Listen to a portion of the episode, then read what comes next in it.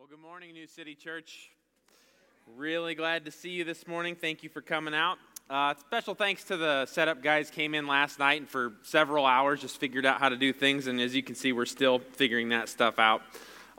Really grateful that we have a facility to meet in now on Sunday mornings. Just out of curiosity, how many kids or how many families go to school in this building, right, by raise of hands? A few of you? A couple of you, yeah.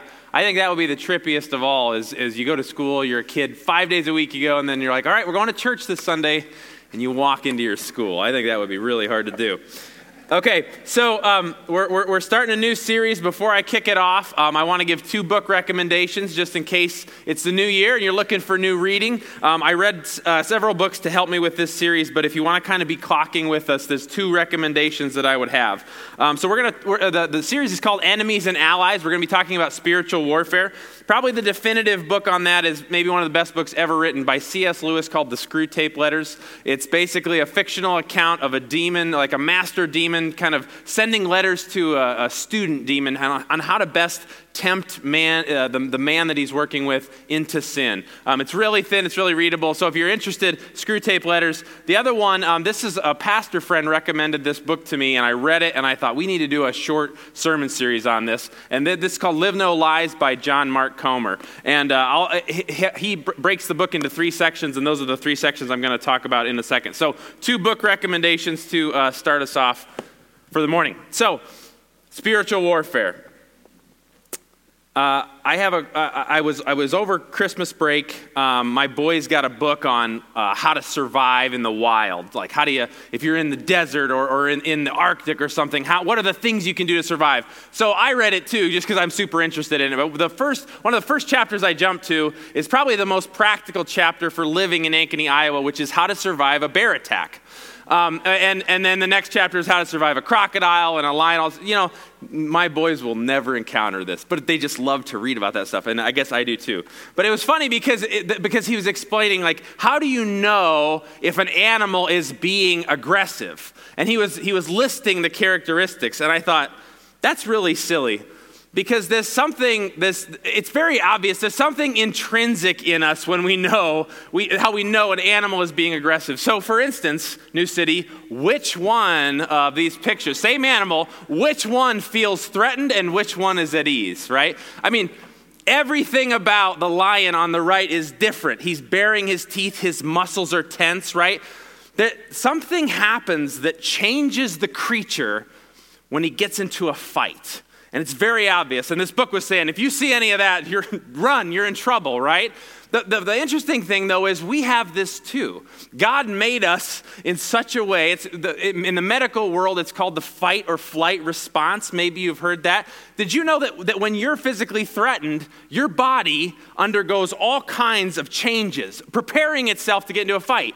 Now, your pastor, I have to go back to like my middle school days for the last time I was in a fight. I wasn't a fighter growing up. I was a lover, not a fighter. But your body, I still remember walking into locker rooms and especially like in football practice, like feeling this coming over me, right? Your muscles get tense. I learned this. Your pupils open up so that you can see better. Your blood starts rushing to the areas that need blood with a fight or with a flight, which is like your muscles and your heartbeat goes up, your oxygen intake goes up. It's basically almost like preparing for a workout, right? When you get into a fight, when you realize you're about to be in a fight, your whole body changes. Almost everything, all the systems. It's a neat way that God's designed us. The systems all change and you get ready. If you've ever seen in boxing, two men kind of staring each other down before the fight, I assure you, that's the least relaxed they've ever been. Their body's doing it. Their body is ramping up and changing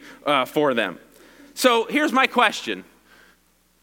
Lion, human, which disposition is it easier to attack somebody during? Obviously, when the lion dad is chilling at home with the cubs, if you were to spring on him, that's when you're going to do it. That's why they give you the advice, if you're going to pick a fight with somebody stronger than you, punch him first, throw the first punch so he doesn't see, so you can at least get in one, right? So I'm not giving fight tips. I'd be the last guy to do that, but You understand where I'm going with this. So the reason we're talking about this is because for the next 4 weeks, we're going to be talking about spiritual warfare. And I have a hypothesis. I have a theory. I think it's true. I think the Bible bears it out. I think oftentimes in our life, we have the exact wrong response to the situations that we're faced with. I think sometimes we tense up and we fight and we battle each other when the Bible is urging us, be at peace, love one another, right? So we rear up and we fight one another. We have that fight response when we should be relaxed, when we should be seeking something gentler. On the other hand, the Bible also loudly and frequently says, hey, you are at war. There's a battle going on. It's inside your heart is the battleground. You're at war. And the Bible is trying to get some sort of spiritual fight or flight response in us saying, be careful. Hey, the enemy is out there. He's lurking. Be careful. And I think oftentimes we're the opposite. We don't even recognize that we're in a fight. So this is a problem for us. You can imagine the problem for the lion. If the lion gets it wrong, then he's eating his cubs and he's going to get devoured by somebody else, right? It's the exact opposite. That's us spiritually. So we're in real danger by being asleep. This isn't our verse for today, but this is maybe the verse that tees up spiritual warfare. For we do not wrestle against flesh and blood, but against the rulers, against the authorities, against the cosmic powers over this present darkness, against the spiritual forces of evil in the heavenly places. So for the next 3 weeks, this morning is an intro. Man, now I do the opposite. This morning is an intro just to this idea. I just kind of want to introduce you to a couple concepts and ideas that we find in Scripture about the fact that we are in a fight, and oftentimes we're not fighting it well. But maybe more specifically, each of the next 3 weeks, I want to do a profile on one of your enemies. You have enemies out there. They want you to trip. They want you to stumble. And I thought I'd do this at the new year because maybe many of you have resolutions. You want to get better. Even if you didn't declare an official New Year's resolution, we're all trying to live better lives. We're trying not to trip as much. If you're a Christian, we're trying not to sin as much. Well, you ought to know you have enemies actively working against you. So we're going to spend the month of January looking at those enemies, seeing what their strategies are, and seeing what God has given us to deal with them. So tonight this morning we're going to look at it in 3 ways. Number one, who is my enemy? Let's identify the enemy first. Number one, who is my enemy? Number two, what is my enemy's goal? And then number 3, how do I conquer my enemy? Let's pray, and then we will start in Ephesians chapter 2. God, we are so grateful. It's been said, but you have provided for us at every turn. When the pandemic hit, you gave us a place to meet, and now you've given us this really beautiful facility, and we're so grateful to be able to meet here, Lord. But we know that that's just the details of the bigger thing, which is, God, we want to gather around your word and get truth from it and ultimately exalt you with our lives. So God, I do pray that the things that we talk about and the things that we learn, for me just as well as everyone here, would not be just conceptual, but they would be real for us, that we are really in a battle, Lord, and that you really do desire for us to thrive and not to languish at the helm of the enemy. So we pray for that, God. We pray that this morning you would open our ears to the Scriptures, and we ask this in Jesus' name. Amen. All right, Ephesians 2, and I will read the first 5 verses. And you were dead in the trespasses and sins in which you once walked, following the course of this world, following the prince of the power of the air, the spirit that is now at work in the sons of disobedience, among whom we all once lived in the passions of our flesh, carrying out the desires of the body and the mind, and were by nature children of wrath like the rest of mankind. But God, being rich in mercy, because of the great love with which he loved us, even when we were dead in our trespasses, made us alive together with Christ. By grace you have been saved. This is the word of the Lord. Okay, so who is my enemy? That's the first thing we need to talk about. If I were to just ask you that question, not talking about spiritual warfare, who's an enemy of yours? Do a little word association. Just tell me, think about that. If I ask who your enemy is, who comes to mind? No, my goodness. I thought that would be a pregnant silence, but it wasn't. Whoops. And then this all fell down. You guys did that, I think. All right, we're working on weight load capacity with our music stands. So when I ask you, I think most people, when I ask who is your enemy, they would say, if not the in-state rivalries, they would say something like, oh, I don't have any enemies, right? Like we're not in the Middle Ages or we're not in the days where you would challenge someone to a duel. But here, let me ask the question this way. Is there a person that, like, if they walked in this room right now and you saw them, you would actually start to tense up a little bit, and you either wouldn't want to talk to them or you'd want to go tell them off about something? That's your enemy. So when I ask who is your enemy, and we'll be talking about enemies, I want you to think of that person. I'm not saying you're the meanest, worst person ever, but I think we all have. Don't call them an enemy, but call them people that we think mean to do us harm, or people that we've been offended by, or that we don't really care to spend much time with. Here's the problem. The Bible leaves no room for that. Almost none. Listen to this. It's not only famous, it's almost the distinctive characteristic of Christianity. In Matthew 5, it says this. You've heard it was said, you shall love your neighbor and hate your enemy. But I say to you, love your enemies and pray for those who persecute you, so that you may be sons of your Father who is in heaven.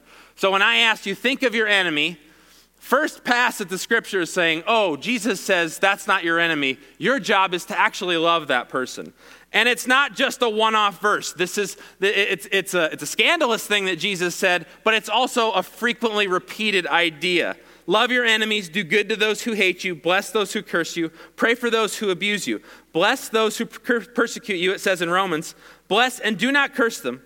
And then this is Paul, this is more autobiographical, but this is what he's talking about in his life. When reviled, we bless. When persecuted, we endure. When slandered, we entreat, or that word can even mean comfort. So here's the first pass. When we're talking about enemies and allies, here's the first truth that you need to know. If you're a Christian, you don't get any human enemies. Not even one, not even one. And it's as radical a thing as anybody's ever said. Because there really are some nasty enemies out there, right? There are people who in your life who have probably done you great harm. And you can even imagine the type of person where you'd say, well, what about him? What about the serial killers or the evil dictators, right? And as an interpreter of God's word, we don't condone serial killing or evil dictatorships. But here's all I have to work on. Jesus said, love your enemies. And he wrote that to a group of people who were in a wicked Roman Empire that you wouldn't even imagine. So if it's true for them, it's true for us. So that's the first principle. And maybe that would stir somewhat of a conviction. I want you to at least think of that. If you do feel like you have enemies, people that you have contempt against, you've just identified one of the first areas God wants to work in your heart. That's the first one. No human enemies. You don't get to have those as a Christian. So who are the real enemies? Because we do have enemies. Well, it comes from our passage. Now the passage, we're not going to talk a lot about Ephesians. We're not doing a book study on Ephesians. We're just using this passage because it kind of puts our enemies all together in one place so we can look at them. But the first chapter in Ephesians is all about the glory of God and the good thing that he's done. And then in the second chapter, it starts with really bad news. And you were dead in your trespasses. And it starts talking about why you're dead, what has brought you down. And it lists 3 different enemies. And these are the 3 enemies that we'll be going over in the next 3 weeks. So we were at one point following the prince of the power of the air. That's a fancy Bible way of saying Satan. So the first enemy that we often talk about when we talk about spiritual warfare is Satan. He's real, he's actual, and he means to do you harm. The passage has 2 more though. So not only is Satan working against you, working to get you to sin, you also have the passions of the flesh. So something inside of you wants to do something wrong. So we have an enemy without and an enemy within. And then the third enemy, all in this one passage, the third enemy is this. Once you walked following the course of the world. So there's your three. Satan, the flesh, and the world. Apparently in this passage, the course of the world is not the right course. In general, the way that our culture goes, the way that society goes, is not the right way totally. So those are your three enemies. If you want to see another example, James 4 is a really fundamental counseling verse. If I'm counseling somebody, I almost always go to James 4. And it's because it starts like this. What causes quarrels and what causes fights among you? Is it not this, that your passions are at war within you? So where are your problems coming from? That's why I use it in counseling. Why are you angry? Why are you bitter? Why are you anxious? James says, isn't it because of something that's inside of you? But he goes on to list and to warn about the three enemies. So at the bottom, he says, resist the devil. So that's one of his counsels for anxiety, anger, anything that you're going through, the sin that you're going through. But in the first part, he points to the flesh. You have passions inside of you that want to do bad. They're at war with one another, especially when you become a believer. And then also, this is as clear a statement as you can get on the world. Don't you know that friendship with the world is enmity with God?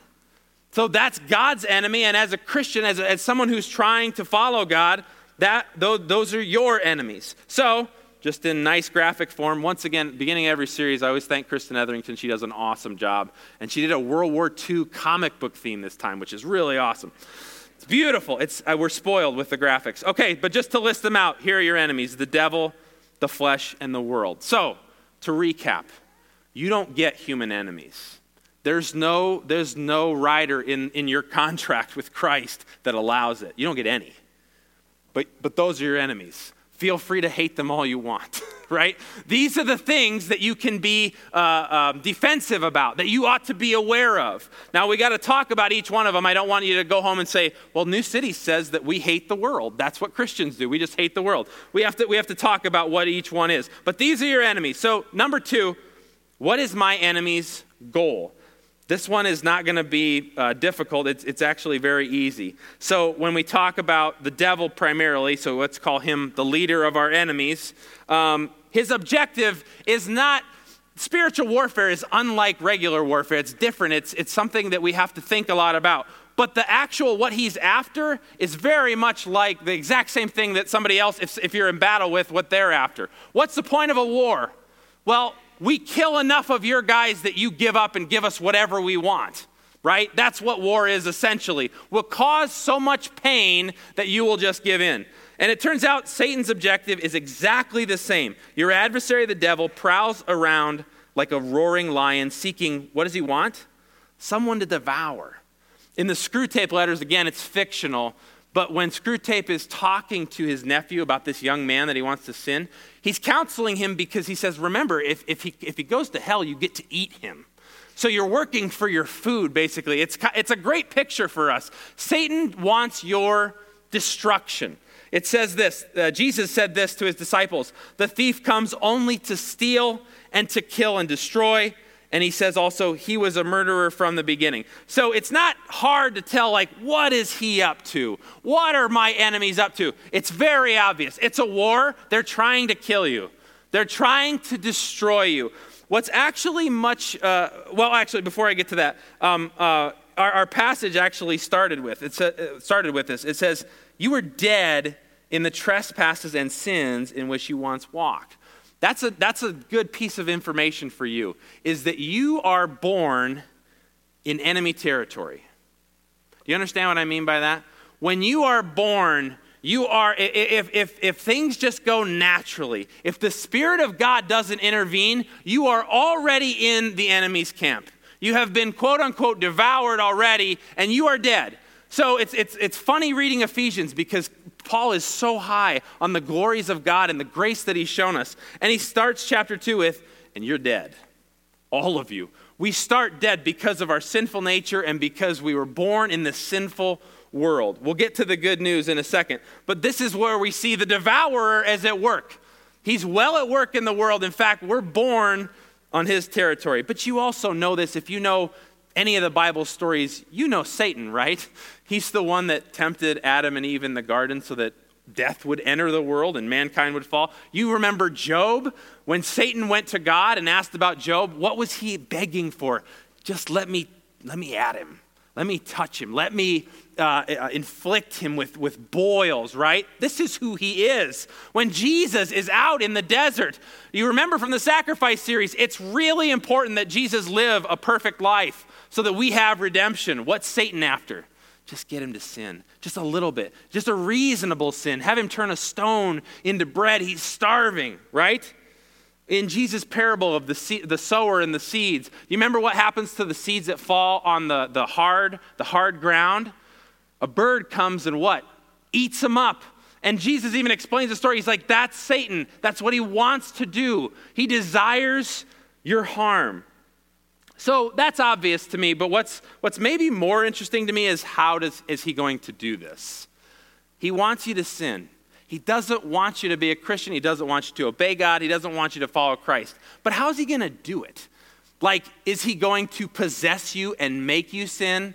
I doubt it. That's not a tactic he has. He can't make you do a single thing. You do have autonomy and will. So what is Satan's strategy going to be? And we'll talk more about this next week, but his primary strategy, and this is really the one move he has, but he's really good at it, is misinformation. So if we're talking about strategy, we're talking about battle, right? And you want to know, how can I overcome this? How can I survive? You need to know that you are being fed lies. You're being lied to all the time, from all kinds of sources, in all kinds of ways, and they coordinate with one another. Here's John Mark Comer's definition, which I really like. He says, this is primarily how the enemy works. They use deceptive ideas that play to disordered desires that are normalized in a sinful society. That's a great contribution of John Mark Comer's. Do you see the three enemies right there? So the devil makes the lie, right? But there's something in you and me, in our flesh, that actually wants to hear that lie and will believe it if it's put in just the right way. And to nurture this, it's almost like an incubator. He makes a world where that sin is actually not looked down upon at all. So let me give you an example, and I'll go for the top shelf here. Let's say you're tempted to cheat on your spouse. You're tempted to commit an affair, have an adultery. Well, this is how that process might work. The lie begins with Satan. It has to have an origin. He's the father of all lies. And he might say a lie something like this: you'd be happier if you cheat. You would. You would be a lot happier if you did it. Well, that lie in and of itself is not dangerous. If you don't believe it and you say, nah, that's not true, you move along and it's just a lie. But unfortunately, you got something in you that might respond to that lie. Well, I want to cheat. And it's actually getting harder and harder to resist. And I have an opportunity, and on and on and on, right? If you've ever talked to anybody that's steeped in sin or addiction or in an affair, you're talking to a fool. They're believing unbelievably radical lies. And maybe you have the vantage point where you can see the particular lie that they're believing.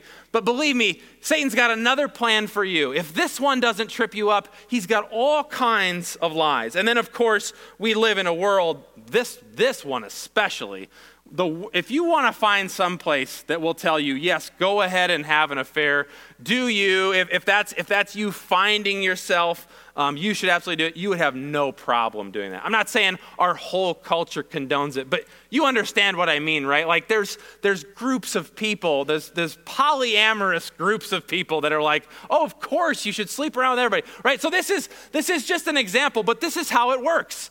There's a lie. And there's something in you that wants to believe it, and then the environment that you live in nurtures it, right? And that leads to the sin. This is how our enemy works. So I want to go back to this idea of the fight or flight. Are you aware that any of this is going on? Or maybe a better question is, how often are you thinking about what's going on? Are you aware that you're in a fight every day? I'm not asking you to go around with tense shoulders and just live a miserable life like, I gotta survive, I gotta not sin, right? There is peace and there is hope in the gospel. But my first question is it possible that in at least some of your life, you are a vicious creature when it comes to what you want or other people or people that wrong you? But when it comes to the things that you're ingesting from the world, the things that you're doing, especially when you're alone and in private, that you're just as chill as could be. The Bible says, wake up.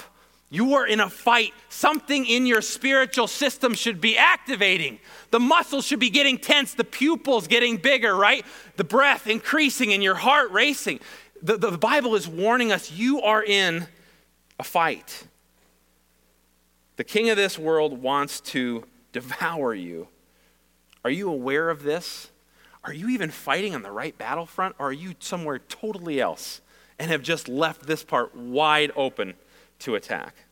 So before I get to the third point, this is where it does seem a little bit hopeless.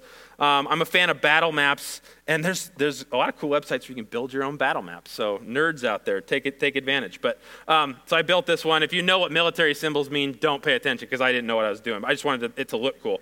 So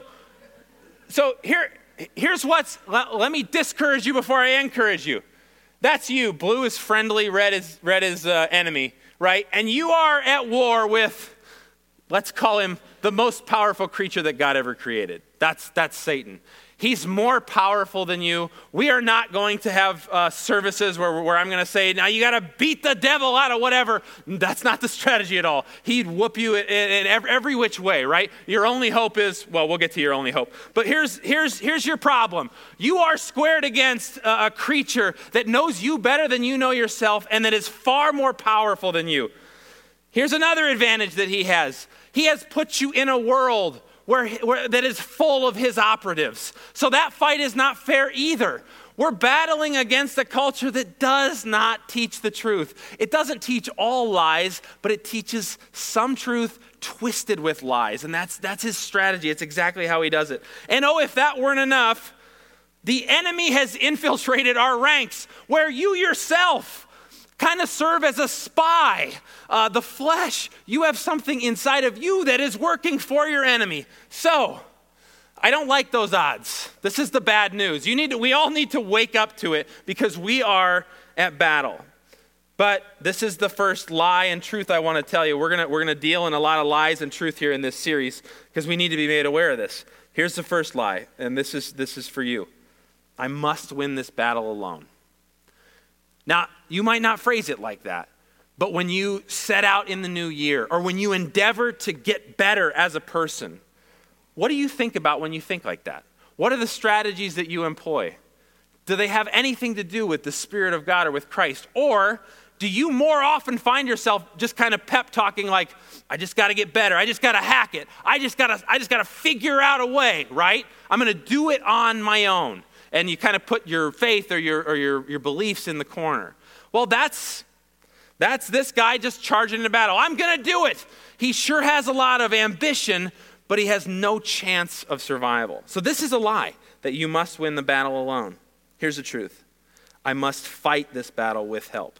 So the first change in the two is you think you got to win. It's not your job to win. We do not win the battle ourselves. We do not defeat Satan as an individual Christian. This is actually, and I hope this is a great relief to you, ultimately this is Christ's battle, and you're a soldier. So that takes a little bit of weight off you. The fate of the universe is not counting on you breaking the bonds of your addiction. It isn't. Jesus Christ has won the battle, has secured the victory, but he has enlisted you to fight.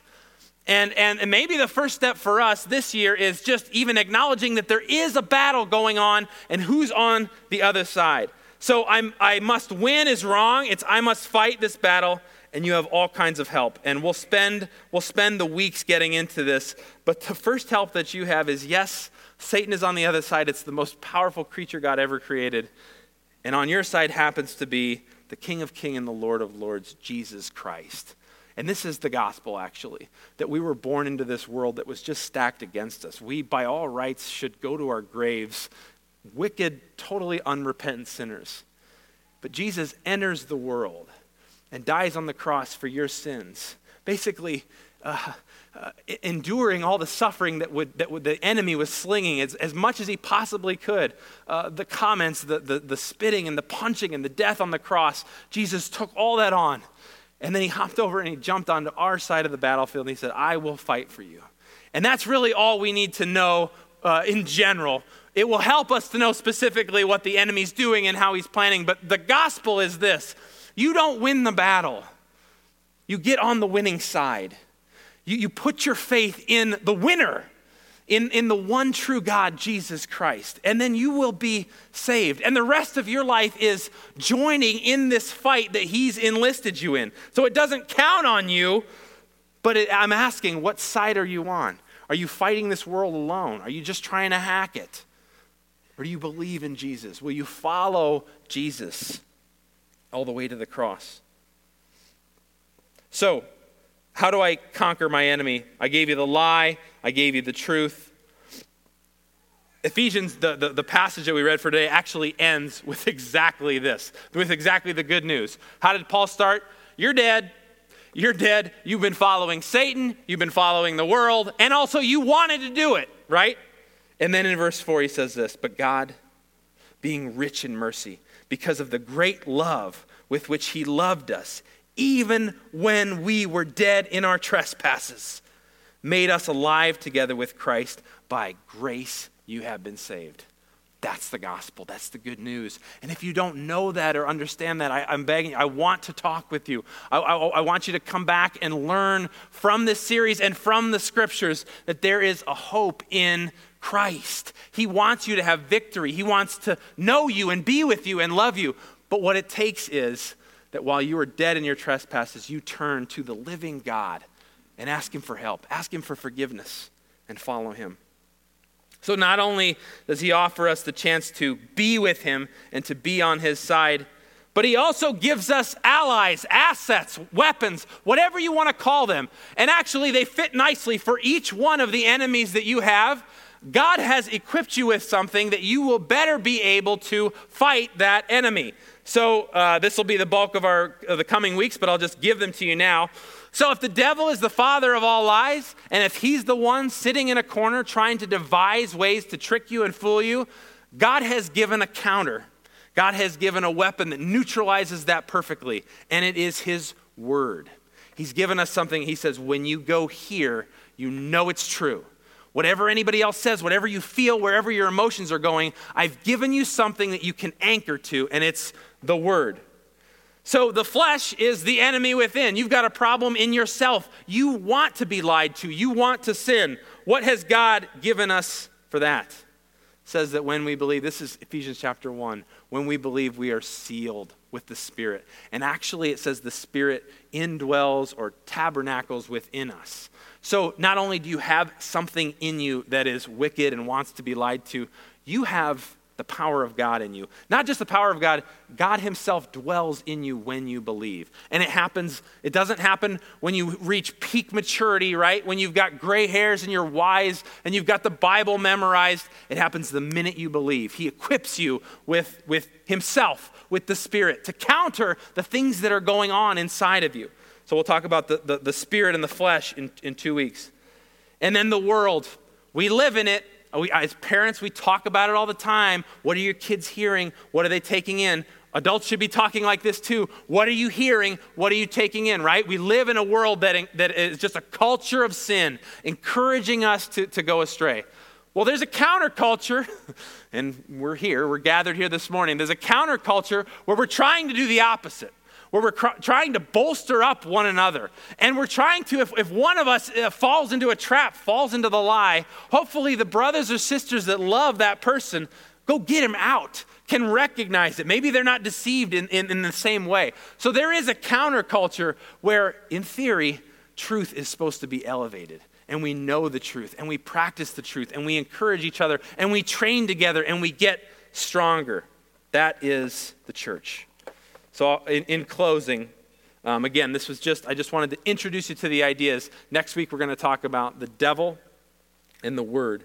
In closing, number one, if you have any kind of resolution, whether it was an official or not, if you long to grow and to stop being deceived and to stop falling for the same things, then you would do well to know where those things are coming from and commit to the things that God has given you to counter them. The greater our commitment to the Word, to walking in the Spirit and the church, the less likely we are to fall for the enemy's tactics. But secondly, I want to close with this. You're in a fight. Act like it. Somebody means you harm. Act like it. Know who the enemy is. Know what his goal is, which is your destruction, utter and totally. He wants you devastated. He wants to devour you. And know what his tactic is. He wants to lie to you. He wants to trick you into believing that what's false is true. And alone, if you go into battle, you will fail. Absolutely you will. You're not strong enough to overcome even your flesh. There was a great quote. Somebody said, if Satan went away tomorrow, we'd still sin. We'd still have two enemies left. You can't do it alone. But you have in Jesus a Savior. He means to get you out of this. And he does it by putting our faith in him. And not only that, he has given us resources, power to fight the battle that is waging in our lives, in our hearts, in our families.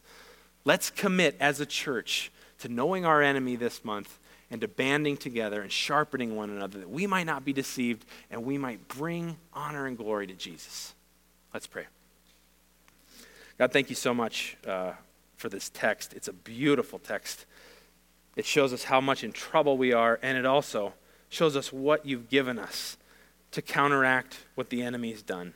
Lord, we don't often think like this. We don't often think, well, the devil's after me right now, or I'm believing the lies of the world. God, help us to see it with spiritual lenses. If there's somebody struggling with a particular sin, if they've been deceived for a long time, God, my prayer is that in a powerful way you would help them.